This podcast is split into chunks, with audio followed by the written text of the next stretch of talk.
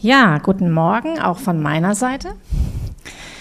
Jetzt gibt's zu essen. Nee. Jetzt gibt's Chemiestunde gleich. Werdet ihr sehen. Also, wie ihr vielleicht wisst, einige haben es vielleicht in Slack schon gelesen, wir befinden uns ja gerade ähm, auf der Reise durch das Johannesevangelium in unserer Predigtreihe und heute ist das Kapitel 8 dran. Und ich möchte ganz kurz dieses Kapitel nochmal in den Kontext stellen. Wir haben letzte Woche von Tobi gehört, wir sind mitten zur Zeit des Laubhüttenfestes, also im September rum. Und Jesus hat da, in der letzten Woche haben wir es gehört, im Tempel sich auseinandergesetzt. Der ist da ziemlich auf Widerstand gestoßen, weil typischerweise bei diesem Laubhüttenfest werden so spezielle Riten gebetet, Ausgießungs- und Erleuchtungsriten. Und das sind Verse aus dem Alten Testament. Und da geht es darum, dass Gott als lebendiges Wasser dargestellt wird und als Licht der Welt, der ja sein Volk lebendig macht. Und diese traditionellen Riten hat Jesus in der letzten Woche auf sich bezogen. Er hat gesagt, ich bin das lebendige Wasser und ich bin das Licht der Welt. Das hat die Pharisäer echt ziemlich empört und die haben sich abgewendet und die haben ja Mordpläne schon geschmiedet. Dann ging es noch weiter im Kapitel 8 am Anfang, da gehe ich jetzt nicht näher drauf ein, aber da begegnet Jesus einer Ehebrecherin und die Pharisäer sagen, so, jetzt kriegen wir den Kerl, jetzt machen wir den mal fest, da gucken wir mal, wie bibelfest der ist, wie der sich auskennt. Und die sagen, hier ist die Ehebrecherin, die hat Ehe gebrochen, was sollen wir jetzt mit der machen? Und Jesus lässt sich nicht darauf ein. Jesus geht nicht darauf ein, lässt sich nicht irgendwie von denen vorführen, sondern entgegnet mit einer Gegenfrage und sagt, wer von euch ohne Sünde ist, der werfe den ersten Stein. Und schon wieder hat er die Pharisäer auf einem ganz falschen Fuß erwischt. Die sind abgedackelt. So, also die Pharisäer waren weg. Wer ist jetzt übrig geblieben? Und jetzt kommen wir zu dem, was heute Thema der Predigt sein soll. Wir müssen uns mal vorstellen, wir sind jetzt mitten bei diesem Laubhüttenfest. Also das war ein Fest, das ging über sieben Tage. Da war richtig, ging die Post ab. Da wurde ewig lange vorher wurde Essen vorbereitet. Es wurden Hütten gebaut, also Hütten, die obendrauf äh, Zweige hatten. Also später war es dann so, dass die auch mit Zeltplan an den Seiten ähm, gestaltet werden konnten. Aber die haben sich richtig Mühe gegeben und alles hat darauf hingefiebert auf diese Nächte des Laubhüftenfestes, weil da wurde gefeiert. Die Frauen haben das initiiert, indem sie der Kandelaber im Tempelvorhof angezündet haben und dann hat man ein richtig mitreißendes Fest gefeiert. Mit tollem Essen, Musik, mit, mit Wein und Getränken, also da ging die Post ab.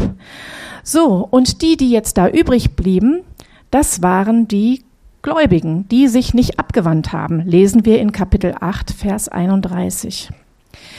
Wie haben die sich wohl gefühlt? Die haben sich wahrscheinlich so gefühlt, ha, den hat Jesus jetzt mal richtig gezeigt die haben vielleicht auch vorher schon gehört und teilweise selber miterlebt, was Jesus für großartige Wunder getan hat. Also, der hat die 5000 gespeist, der hat Kranke geheilt und dieser Jesus war jetzt mitten unter denen, die waren sozusagen unter sich. Die Guten unter sich, die Schlechten waren draußen, die sind abgedackelt und die waren jetzt unter sich. Tolle Partystimmung. So, und jetzt kommt der Bibeltext. Den lese ich jetzt mal vor.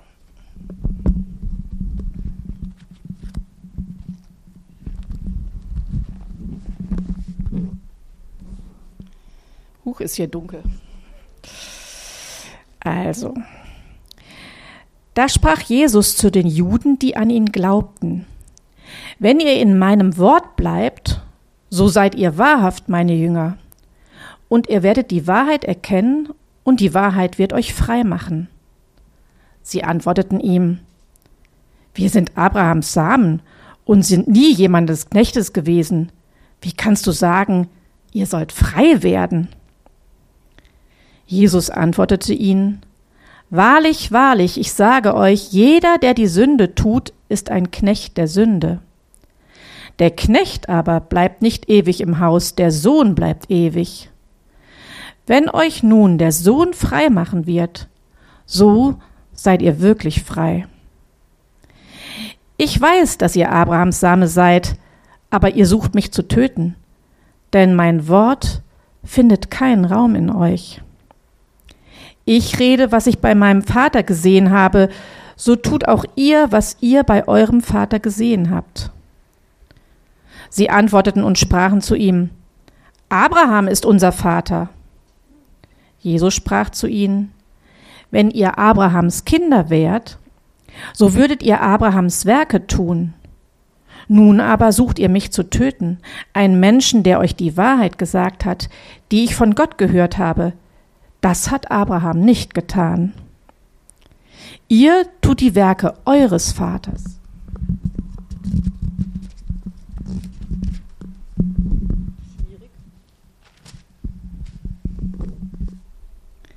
Da sprachen sie zu ihm, wir sind nicht unehelich geboren, wir haben einen Vater, Gott. Da sprach Jesus zu ihnen, wenn Gott euer Vater wäre, so würdet ihr mich lieben, denn ich bin von Gott ausgegangen und gekommen, denn nicht von mir selbst bin ich gekommen, sondern er hat mich gesandt. Warum versteht ihr meine Rede nicht? Weil ihr mein Wort nicht hören könnt. Ihr habt den Teufel zum Vater, und was euer Vater begehrt, wollt ihr tun. Der war ein Menschenmörder von Anfang an und steht nicht in der Wahrheit, denn Wahrheit ist nicht in ihm. Wenn er die Lüge redet, so redet er aus seinem eigenen, denn er ist ein Lügner und der Vater derselben. Weil aber ich die Wahrheit sage, glaubt ihr mir nicht. Wer unter euch kann mich einer Sünde beschuldigen? Wenn ich aber die Wahrheit sage, warum glaubt ihr mir nicht? Wer aus Gott ist, der hört die Worte Gottes. Darum hört ihr nicht, weil ihr nicht aus Gott seid. Bam, Klatsch, Bumm. Also, mitten in die Partystimmung haut Jesus denen sowas um die Ohren. Stellt euch das vor. Die wollen Party, die wollen Spaß, die wollen mehr von diesen Wundern sehen, die wollen Action, die wollen feiern, die wollen Leichtigkeit. Und Jesus haut denen um die Ohren. Und zwar, dass es nur so scheppert. Er wirft ihnen vor, Knechte der Sünde zu sein, Söhne des Teufels, keine wahren Söhne Gottes.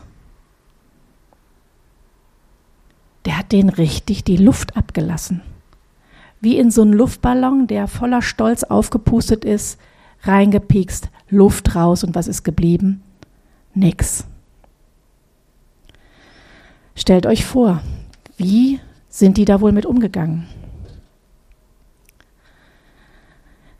Ich weiß nicht, wie es euch geht, aber als ich den Text nochmal gelesen habe, musste ich nochmal den Anfang lesen. Und der erste Satz ist, dass Jesus sich an die Gläubigen gerichtet hat. Also dieses, ihr seid Knechte der Sünde, ihr seid Söhne des Teufels, ihr seid nicht wahre Kinder Gottes.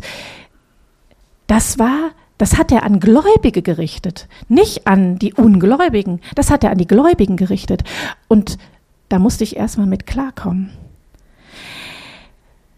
Offensichtlich gibt es für Jesus einen Unterschied zwischen gläubig sein und Jünger, also Nachfolger Christi sein. Ja, wir können an Jesus glauben. Das tun viele. Die Frage ist nur, verändert das was? Sind alle Gläubigen automatisch Nachfolger Jesu? Jünger Jesu? Jesus sagt, wer in meinem Wort bleibt, der wird wirklich frei sein. Den wird mein Wort wirklich frei machen. Und das wollten die erstmal gar nicht hören, weil die wollten erstmal gar nicht hören, dass sie Knechte der Sünde sind. Aber so ist es. In dem Moment, wo wir Jesus annehmen, ist eins gewiss. wir sind gerettet und, und kann nichts und niemand aus der Hand Gottes nehmen. Das ist, das ist verbrieft, das hat er uns verheißen und es stimmt und es steht auch so. Aber Jesus zeigt hier in diesem Kapitel ganz deutlich, er möchte mehr. Er möchte nicht nur uns erretten und sozusagen das ewige Leben schenken, sondern er möchte uns verändern. Er möchte Nachfolger haben. Er möchte Jünger haben. Und was heißt Jünger? Jünger hieß damals oder Jünger waren damals Menschen, die wirklich in tiefer Gemeinschaft mit ihrem Meister gelebt haben. Und so waren es auch die Jünger Jesu. Die sind also wirklich Tag und Nacht mit Jesus zusammen gewesen. 24 Stunden, 24-7 waren die mit Jesus zusammen. Die haben alles mit ihm geteilt. Die haben den sozusagen bei allem miterlebt. Und das lange bevor Jesus überhaupt, ähm, ja, gewirkt hat.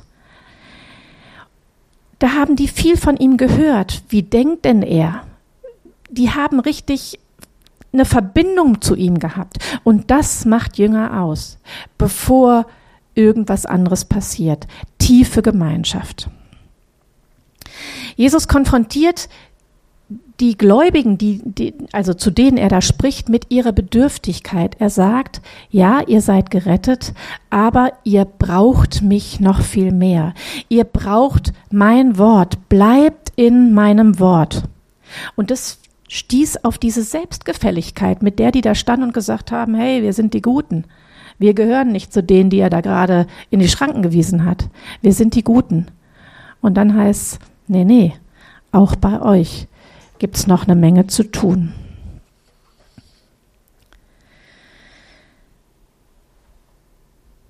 Für Jesus gibt es zwei Indikatoren, die zeigen, wer wirklich sein Jünger ist. Und zwar nennt er die folgenden. Er sagt, wenn ihr wirklich meine Jünger seid und ich euch wirklich frei gemacht habe, dann werdet ihr die Werke tun, die Gott euch zeigen wird. Also die Werke. Und er sagt auch, dann werdet ihr mich lieben. Das ist in Vers Müsste nochmal nachgucken. Jedenfalls in diesem Kapitel steht es irgendwie, dann werdet ihr mich lieben. Also zwei Indikatoren. Wie jetzt? Werke. Hm. Kommt es also jetzt doch wieder auf die Werke an? Ich dachte, da wären wir durch. Werksgerechtigkeit ist doch nicht, oder? Werden wir jetzt doch an unseren Werken gemessen? Nee. Ich möchte ein kleines Experiment mit euch machen. Dafür muss ich das Mikro kurz ausstellen. Ich hoffe, ich rede laut genug. Ja, oder das. Da muss ich die Maske aufziehen. Ne? Nee. nee. Alles gut. Okay, ich habe sie auf. Also. Hier seht ihr zwei Flüssigkeiten. Auf den ersten Blick sehen die relativ gleich aus, oder? Ja. Okay. Aber die sind komplett unterschiedlich, diese beiden Flüssigkeiten. Und das zeige ich euch jetzt. Und zwar habe ich, was ich, habt ihr in Chemie damals äh, Lackmustest gemacht? Kennt ihr das noch? Kennt ihr, ne? Ich bin sicher. Zur Auffrischung. Ich habe hier solche Teststäbchen mitgebracht. Und die zeigen, ob eine Lösung eine Säure ist oder eine Lauge.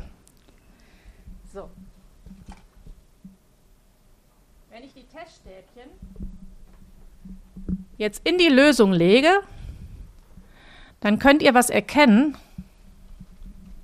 Und zwar, dieses Stäbchen hat andere Farben als dieses Stäbchen.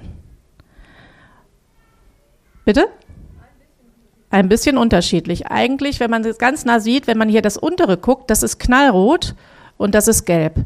Das knallrote zeigt an, es ist eine Säure. Das hier ist eine Säure. Essigsäure. Wenn ich damit putze, würden hier die meisten mir zustimmen, geht es wesentlich besser, als wenn ich nur mit Wasser putze, oder? Also hat viel mehr Kraft. Sieht aber ziemlich gleich aus. Der Unterschied zwischen diesen beiden Flüssigkeiten ist die Chemie. Die Chemie ist im Endeffekt die Lehre davon, wie die Eigenschaften eines Stoffes sind, wie die Inhaltsstoffe sind. Hier sind andere gelöste Stoffe drin. Wenn ich jetzt an dieser Säure hier rein tue, dann verändert sich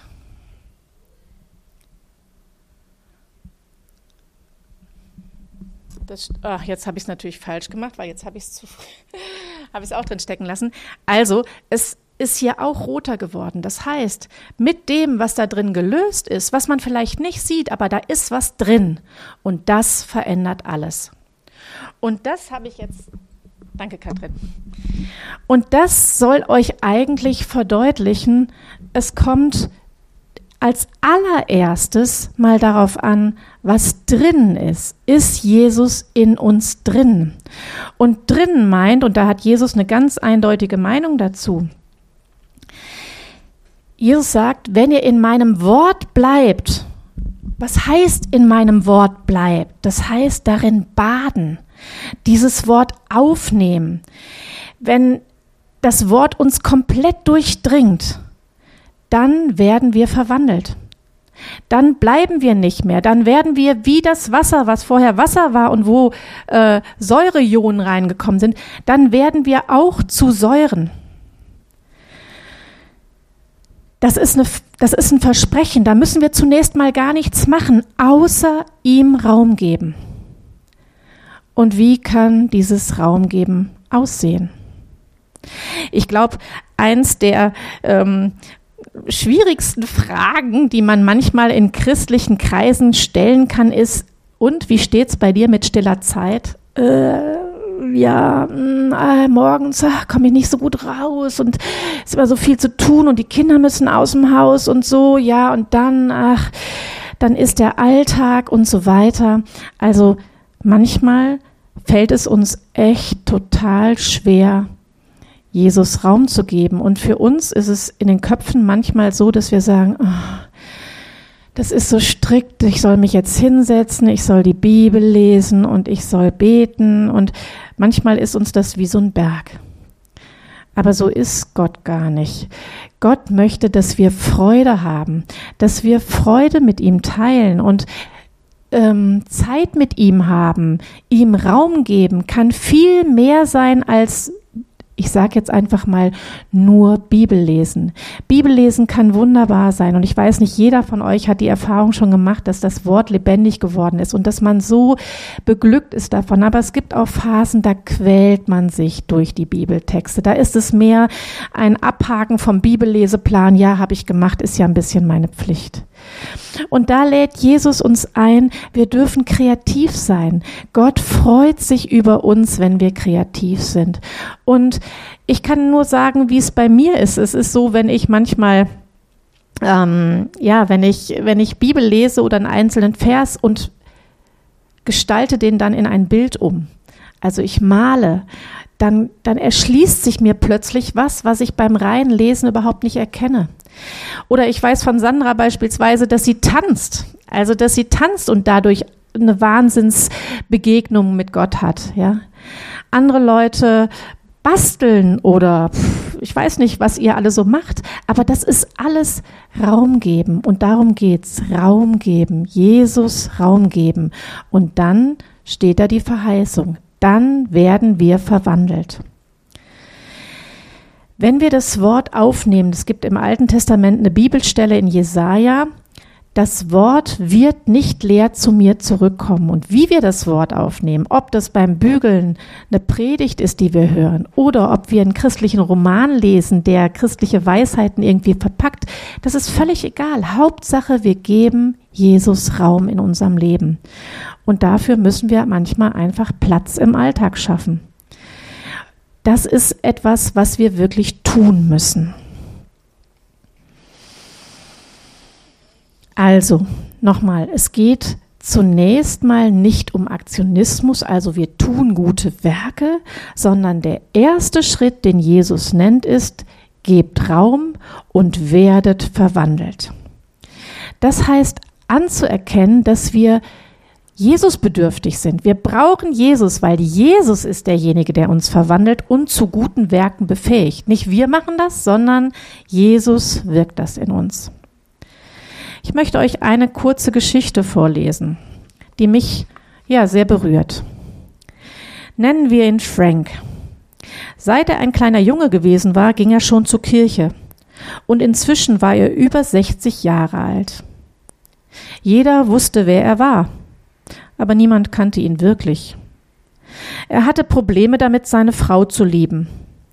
Seine Kinder konnten nicht offen mit ihm reden und fühlten keine besondere Zuneigung zu ihm. Er sorgte sich nicht um die Armen schaute auf die Menschen außerhalb der Gemeinde herab und neigte dazu, seine Geschwister sehr hart zu kritisieren. Eines Tages fragte ihn einer der Ältesten, Frank, sag mal, bist du eigentlich glücklich? Ohne zu lächeln antwortete der Angesprochene, ja. Dann solltest du das mal deinem Gesichtsausdruck erklären.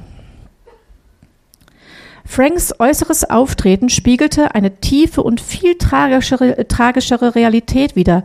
Frank veränderte sich nicht. Er erlebte keine Verwandlung, kein Wachstum, keine Entwicklung.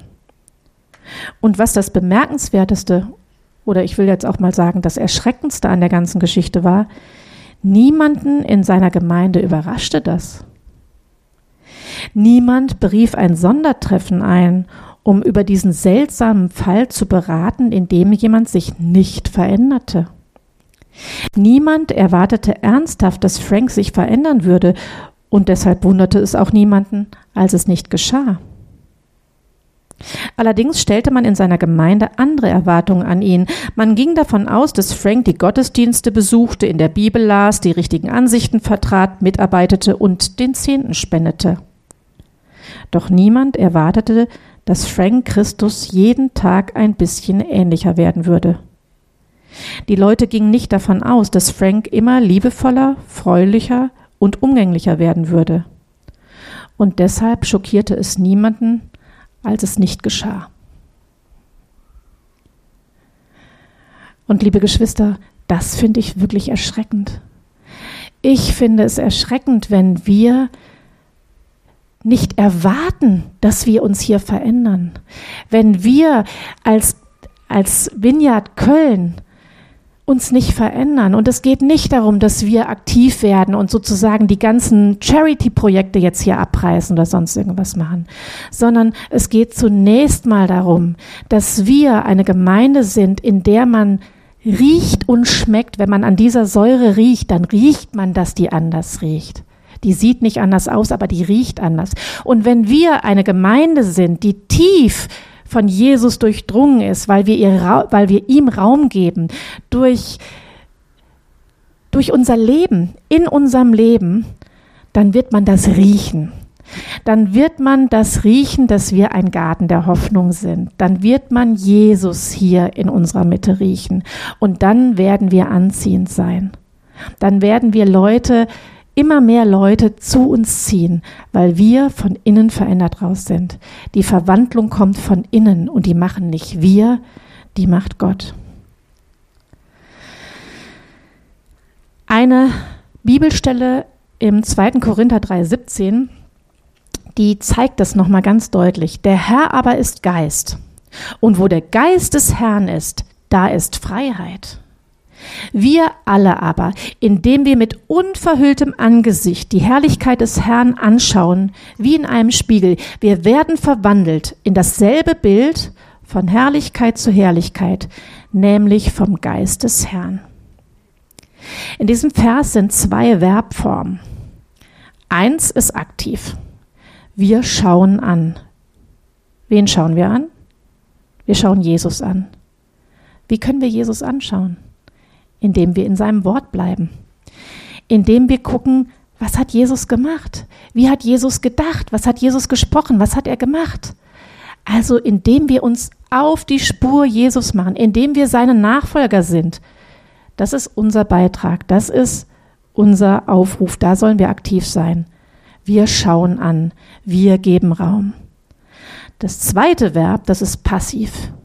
Wir werden verwandelt. Wir verwandeln uns nicht. Wir werden verwandelt. Wir werden verwandelt und zwar von wem? Vom Heiligen Geist. Also, wichtig ist hier die Reihenfolge. Zuerst Gemeinschaft mit Jesus, Raum geben. Und daraus folgt Liebe, Verwandlung und dann am Schluss stehen die Werke. Die Reihenfolge macht hier den Unterschied. Und das ist der große Unterschied zur Werksgerechtigkeit. Nicht wir machen zuerst Werke um, sondern die Werke sind die Frucht. Die Werke sind die Frucht dieses Umwandlungsprozesses. Die Werke sind die Frucht der Liebe, die Jesus in uns freisetzt. Und das ist ein gewaltiger Unterschied, wie ich finde.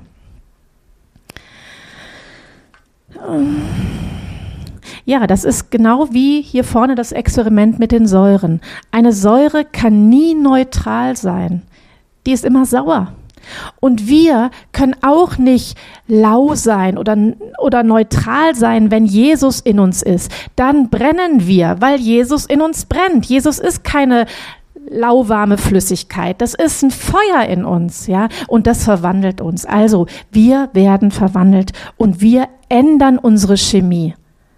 Wir, ja, sind verwandelt. Ja, jetzt fehlen mir gerade die Worte. genau. Also, Indikator für uns als Christen ist unsere Liebe. Werden wir immer liebevoller gegenüber Gott und unseren Mitmenschen, dann erkennt man das an unseren Werken. Also, die Frucht sind die Werke. Jörn, der Tobi hatte letzte Woche ähm, so super damit angefangen mit der Zusammenfassung. Ähm, das fand ich eigentlich gut, weil das nochmal so ein bisschen ähm, so eine, so eine Quintessenz aus der Predigt gibt. Das würde ich gerne nutzen, würde noch mal ganz kurz zusammenfassen, was mir jetzt an diesem Sonntag wichtig war. Also, zunächst steht der Glaube. Die Predigt oder das, was Jesus gesagt hat, das begann mit dem Glauben an die Gläubigen. Und im Übrigen ist dieser Glaube auch schon wieder gewirkt durch die Liebe Gottes. Also eigentlich steht die Liebe am Anfang und am Ende. Ich hänge die Liebe mal auf, äh, den Glauben mal auf.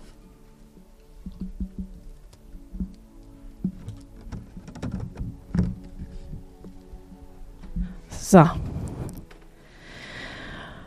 Und wenn wir glauben, dann ist unsere Aufgabe, ist es, ihm Raum zu geben.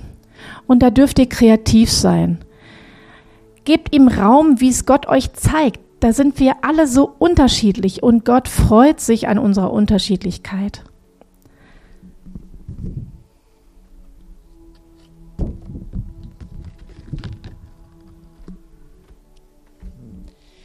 Wenn wir ihm Raum geben, dann erlangen wir was, nämlich Freiheit von Sünde, weil unsere Gesinnung sich ändert. Unsere Chemie ändert sich. Wir erleben wirkliche Freiheit.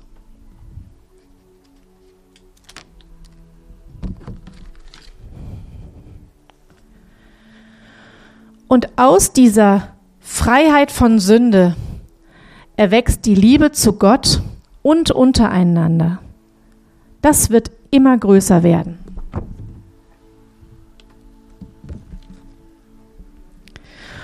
Und die Liebe wieder, die wirkt die Werke.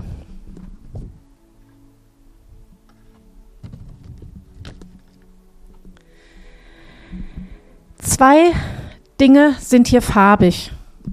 Ihm Raum geben und am Schluss, und ich betone nochmal, am Schluss stehen die Werke. Da sind wir aktiv. Alles andere ist ein Geschenk und ein Zeichen dafür, dass wir mit Gott unterwegs sind. Ihr wisst, dass ich immer so kleine Anker im Alltag brauche. Ich habe zum Beispiel momentan hier so eine Bohne in meiner Tasche stecken, weil es mir nämlich im Alltag oft untergeht, mich daran zu erinnern, dass ich mit Jesus unterwegs bin. Dann bin ich so geschäftig. Aber was ich relativ häufig mache, ich stehe mit einer Hand in der Tasche. Und in der Tasche habe ich diese Bohne. Und wenn ich die Bohne taste, dann kommt Jesus gerade wieder in meine Gedanken rein. Und vielleicht brauchst du auch so einen kleinen Anker, so einen kleinen Reminder. Und dann habe ich hier eine Schüssel Bohnen, die stelle ich nachher an Ausgang. Und wer möchte, darf sich eine Bohne mitnehmen und in seine Tasche tun. Und wenn du dann in der nächsten Woche in deiner Tasche diese Bohne tastest, dann denk einfach daran, dass Jesus mit dir ist. Und dann gib ihm Raum für ein paar Sekunden, für ein paar Minuten, für einen Gedanken. Und ich bin mal gespannt, wenn ihr die Bohne in die Hosentasche steckt, da ist es warm. Vielleicht keimt sie dann vor. Und wenn er sie dann einpflanzt, dann bringt sie vielleicht sogar Frucht. Das wünsche ich euch. Seid fruchtbar aus der Liebe Gottes heraus, nicht aus eigener Anstrengung heraus. Ich glaube, das war für mich das, was ich aus diesem Kapitel mitgenommen hat. Amen.